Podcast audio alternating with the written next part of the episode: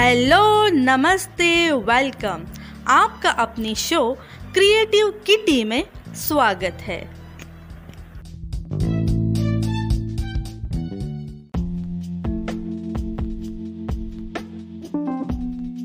Friends, आज के इस एपिसोड में आप सभी का स्वागत है।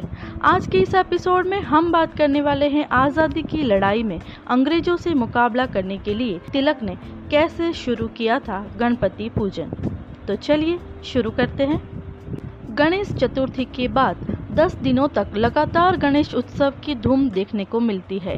गणेश चतुर्थी लोक आस्था से जुड़ा हुआ पर्व तो है ही, लेकिन स्वतंत्रता आंदोलन के इतिहास में भी इसका खास महत्व है। गणेशोत्सव की परंपरा शुरू करने में लोकमान्य बाल गंगाधर तिलक को काफी मुश्किल और विरोध का सामना करना पड़ा था। अंग्रेजों से भारत को आज़ादी दिलाने में सार्वजनिक गणेशोत्सव लोगों को एकजुट करने का जरिया बना। अंग्रेजों के खिलाफ लोगों की एकजुटता के लिए तिलक ने धार्मिक मार्ग चुना।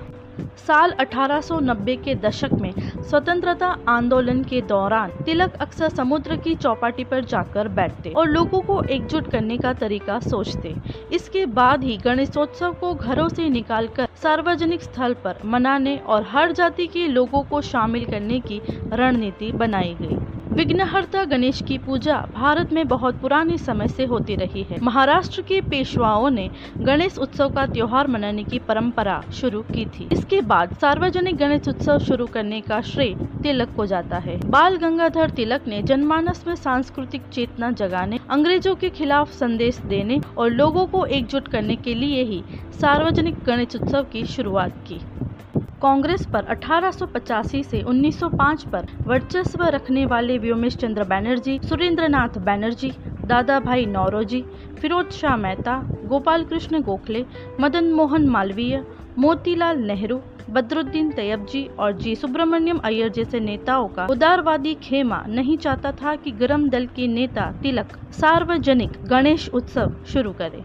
इसकी वजह थी कि अठारह सौ तिरानवे में मुंबई और पुणे में दंगे हुए थे। गणेश उत्सव के सार्वजनिक आयोजन से दोबारा इस तरह की घटना हो सकती थी। इसके बाद बाल गंगाधर तिलक का साथ लाला लजपत राय, बिपिन चंद्र पाल, अरबिंदो घोष, राज नारायण बोस और अश्विनी कुमार दत्त जैसे नेताओं ने दिया और सार्वजनिक गणेश उत्सव की शुरुआत हुई। बीसवीं सदी में तो सार्वजनिक गणेश उत्सव बहुत ज्यादा लोकप्रिय हो गया। वीर सावरकर और कवि गोविंद ने नासिक में गणेश उत्सव मनाने के लिए मित्र मेला संस्था बनाई थी। इसका काम था देशभक्तिपूर्ण मराठी लोकगीत पोवाडे आकर्षक ढंग से बोलकर सुनाना। पोवाडों ने पश्चिमी महाराष्ट्र में धूम मचा दी थी। कवि गोविंद को सुनने के लिए भीड़ उमड़ने लगी। राम रावण कथा के आधार पर लोगों में देशभक्ति का भाव जगने में सफल होते थे। लिहाजा गणेशोत्सव के जरिए आजादी की लड़ाई को मजबूत किया जाने लगा। तिलक स्वराज के लिए संघर्ष कर रहे थे। तिलक के सार्वजनिक गणेश उत्सव से दो फायदे हुए। एक तो वह अपने विचारों को जन जन तक पहुंचा पाए और दूसरा यह कि इस उत्सव ने जनता को भी स्वराज के लिए संघर्ष करने की प्रेरणा दी और उन्हें जोश से भर दिया। तिलक की राय थी कि अंग्रेजों को यहाँ से किसी भी कीमत पर भगाना है। उन्होंने ब्रिटिश सत्ता के समक्ष हाथ फैलाने के बजाय उन्हें भारत से खदेड़ने की राह मजबूत करने में अपनी मेहनत लगाई। तिलक का मानना था कि स्वतंत्रता मांगने से कभी नहीं मिलेगी, इसे लेने के लिए खुला संघर्ष करना पड़ेगा और हर प्रकार के बलिदान के लिए तैयार रहना होगा।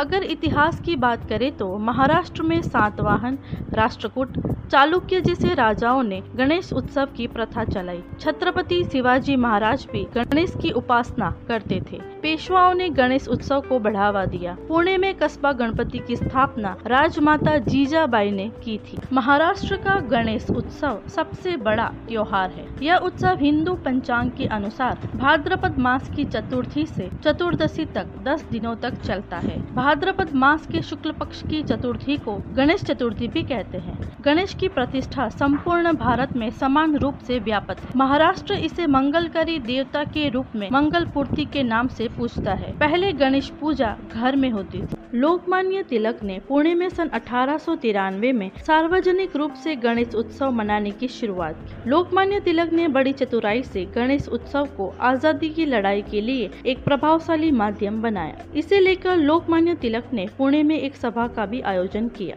दस दिनों के इस त्योहार में हिंदुओं को एकजुट करने व देश को आजाद करने के लिए विभिन्न योजनाओं पर भी चर्चा की जाती थी। महोत्सव को सार्वजनिक रूप देते समय तिलक ने उसे केवल धार्मिक कर्मकांड तक सीमित नहीं रखा, बल्कि आजादी की लड़ाई, छुआछूत दूर करने और समाज को संगठित करने और आम आदमी का ज्ञानवर्धक करने का उसे जरिया बनाया, उसे एक आंदोलन का स्वरूप दिया। अंत में इस आंदोलन ने ब्रिटिश सरकार की नींव को हिलाने में महत्वपूर्ण योगदान दिया। धीरे धीरे गणेश उत्सव पूरे महाराष्ट्र में सार्वजनिक रूप से मनाया जाने लगा। इसके बाद महाराष्ट्र से ही दूसरे राज्यों से गणपति पूजा की संस्कृति का संचार हुआ। अब सामूहिक रूप के साथ साथ लोग अपने घरों में गणेश उत्सव को मनाने लगे हैं और गणपति पूजा कर घर में संपन्नता और सौभाग्य की मंगल कामना करते हैं। भाद्र मास के शुक्ल पक्ष की चतुर्थी को पूरे भारत में गणेश चतुर्थी के रूप में मनाया जाता है। फ्रेंड्स, आज के इस एपिसोड में हमने जाना कि गणेश महोत्सव को सार्वजनिक करने की शुरुआत कब, कैसे और कहाँ हुई और आजादी की लड़ाई के लिए बाल गंगाधर तिलक ने शुरू किया गणपति पूजन के इतिहास के बारे में। फ्रेंड्स, आज के इस एपिसोड में बस इतना ही। अगले एपिसोड में फिर मिलेंगे, तब तक के लिए happy and safe Ganesh Chaturthi. And friends, keep in mind, Stay home, stay safe, stay positive, and keep smiling. Bye bye.